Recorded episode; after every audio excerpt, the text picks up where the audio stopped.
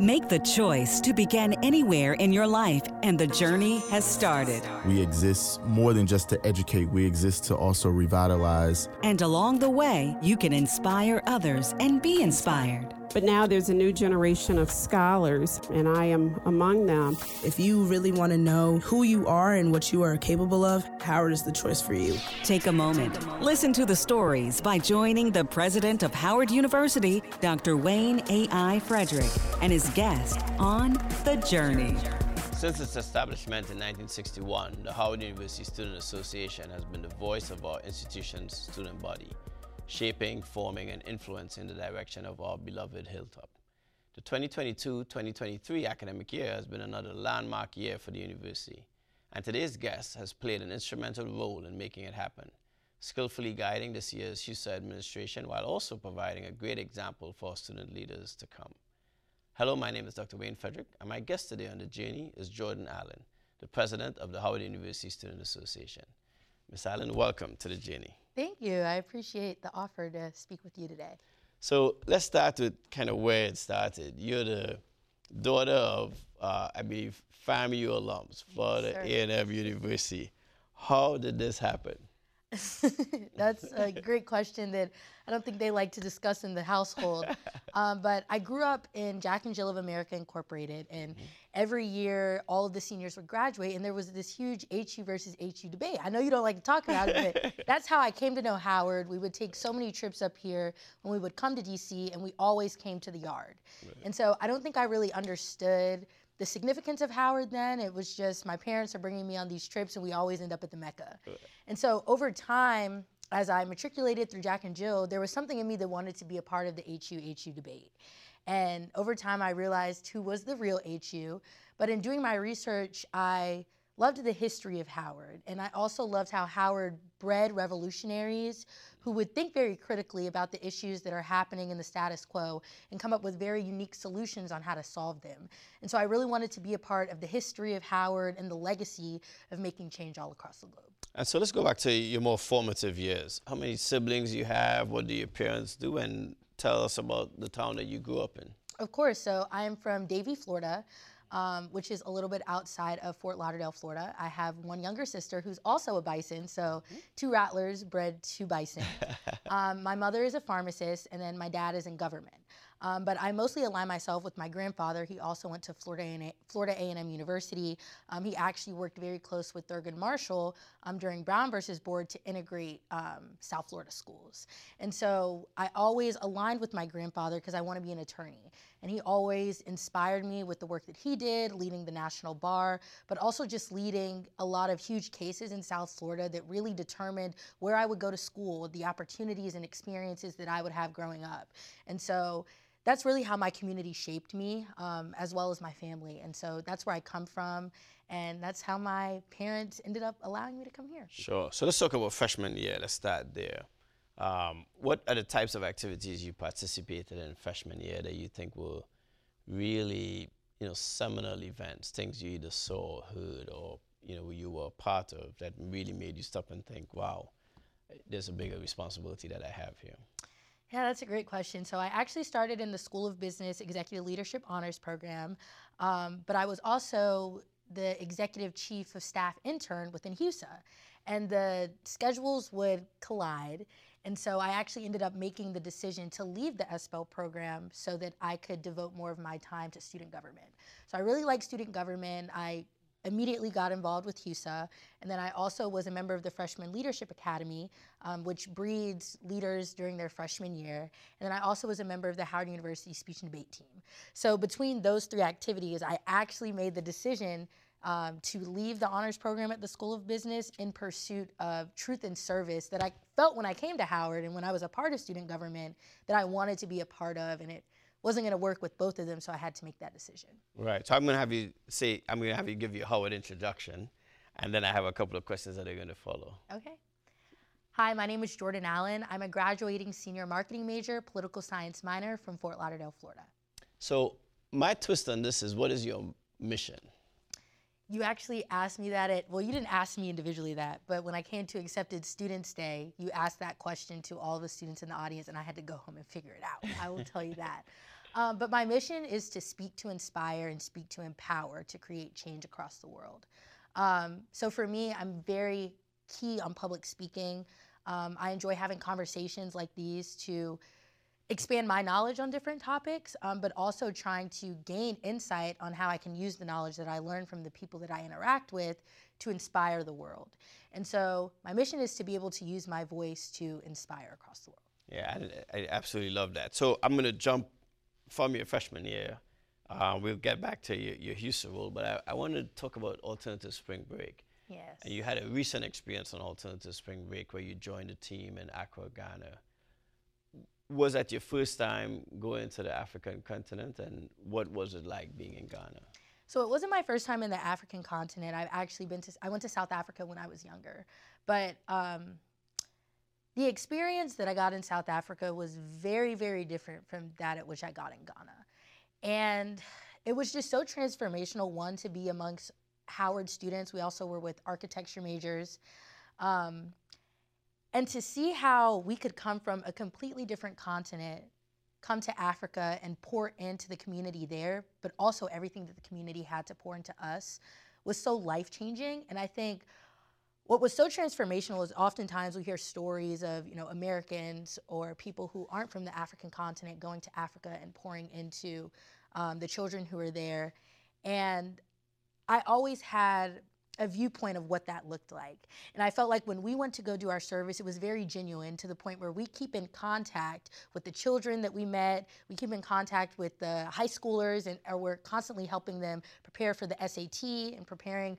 A lot of them want to go to Howard. I think we had a great um, impact on them in that ways. But seeing the experience that I had in Ghana was so different from that that I hear of other people because when we left Ghana, we didn't really leave. We still are pouring into the community as we are away. You're listening to The Journey. My guest today is Jordyn Allen, president of the Howard University Student Association. So, you got involved in student government very early. Um, sophomore year, uh, sometimes that sophomore year can hit you like a ton of bricks because you really are now buckled down. You're questioning your major, you're making changes, you're trying to start thinking about making sure you're making good progress. And now you're plugged in, all these activities are pulling on you. What was that sophomore year like? Yeah, so sophomore year, I changed my major. That's what happened. So I came in as an international business major. Then I ended up changing to marketing, primarily because I didn't want to do the language anymore. Like, I, I, had to get rid of it.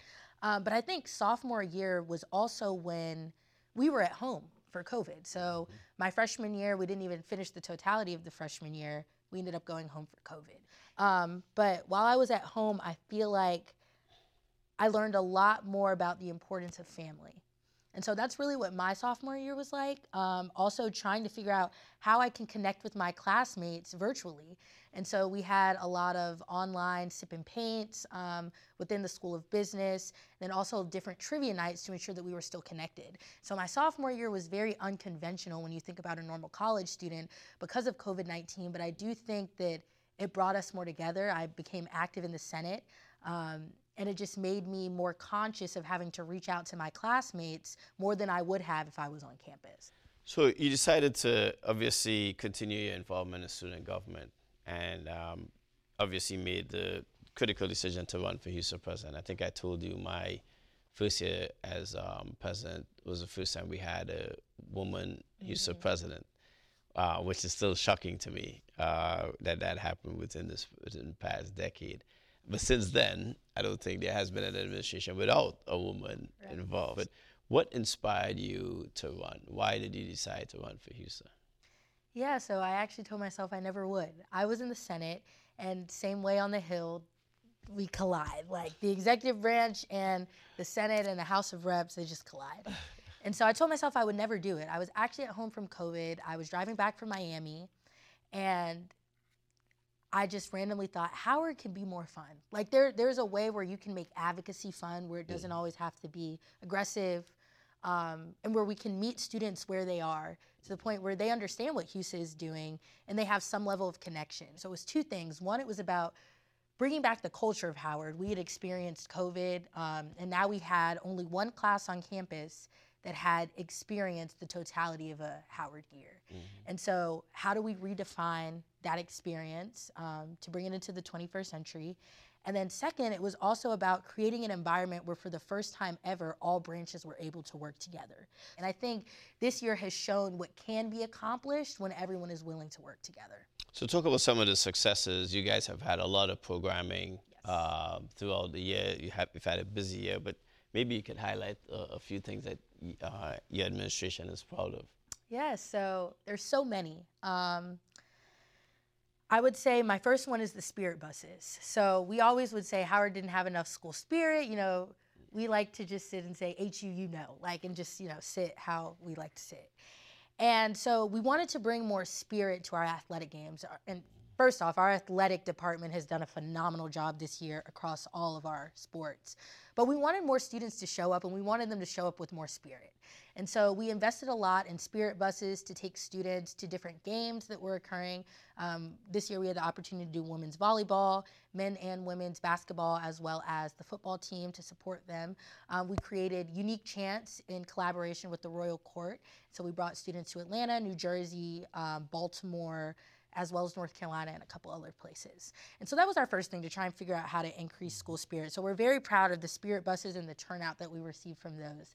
I'd also say from a policy standpoint, we just recently were able to work with your administration to create a homecoming policy to increase student involvement in planning homecoming. So that's another thing that I think that we're very, very proud of. Um, there's so many I could name, but the last that I will name is one that we actually worked with you on. So you had reached out to us over the summer and asked us how we felt about the overturning of Roe versus Wade. And so being able to um, write that piece to you and then get it requested from the White House and being to be able to go to the White House and speak with Vice President Kamala Harris um, about what that means for HBCUs and people who look like us, um, that was a very transformational moment for our administration, but also showing the people who will come next what is possible, one, when you're willing to work with the administration, but also the change that, be, that can be created outside of Howard.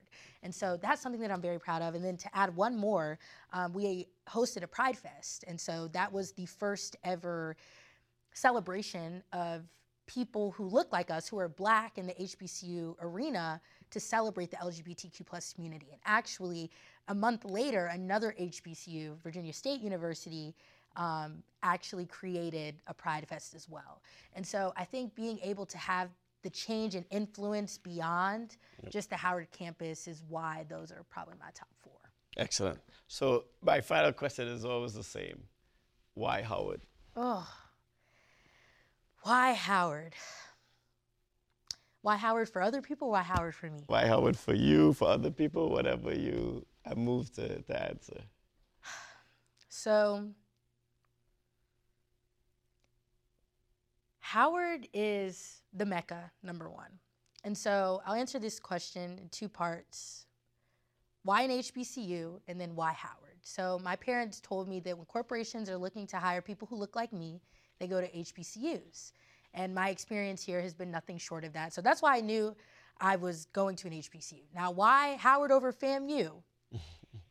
Is the history that Howard has. There is no place where you can walk on the yard and walk where Chadwick Boseman met Muhammad Ali, or study in a place where um, Thurgood Marshall's desk was as he prepared for Brown versus Board of Education.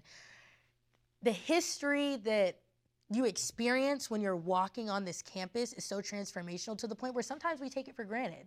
We have no clue that we're walking in the footsteps of major giants that have paved the way, not for just people at Howard, but for people all across the globe who look like us. And so I think that there's something historical about Howard, about going to this place, walking in the steps of so many giants and then also knowing that you have the ability to make that same change that they did and that there's room for you in the history books. And i think that's why howard is so unique when it comes to other places is anywhere that i step on this campus some giant that got a howard university education paved the way for me to have this experience and people to have their experiences all across the world. And I wanted to be a part of that legacy. I wanted to be able to contribute to it, but also be able to read about and honor the people who came before and paved the way for me. Excellent. Thanks for being here. My guest today was Jordyn Allen, the president of the Howard University Student Association, and you can tell why we will miss her. I'm Dr. Wayne Frederick. Please join me next time on The Journey.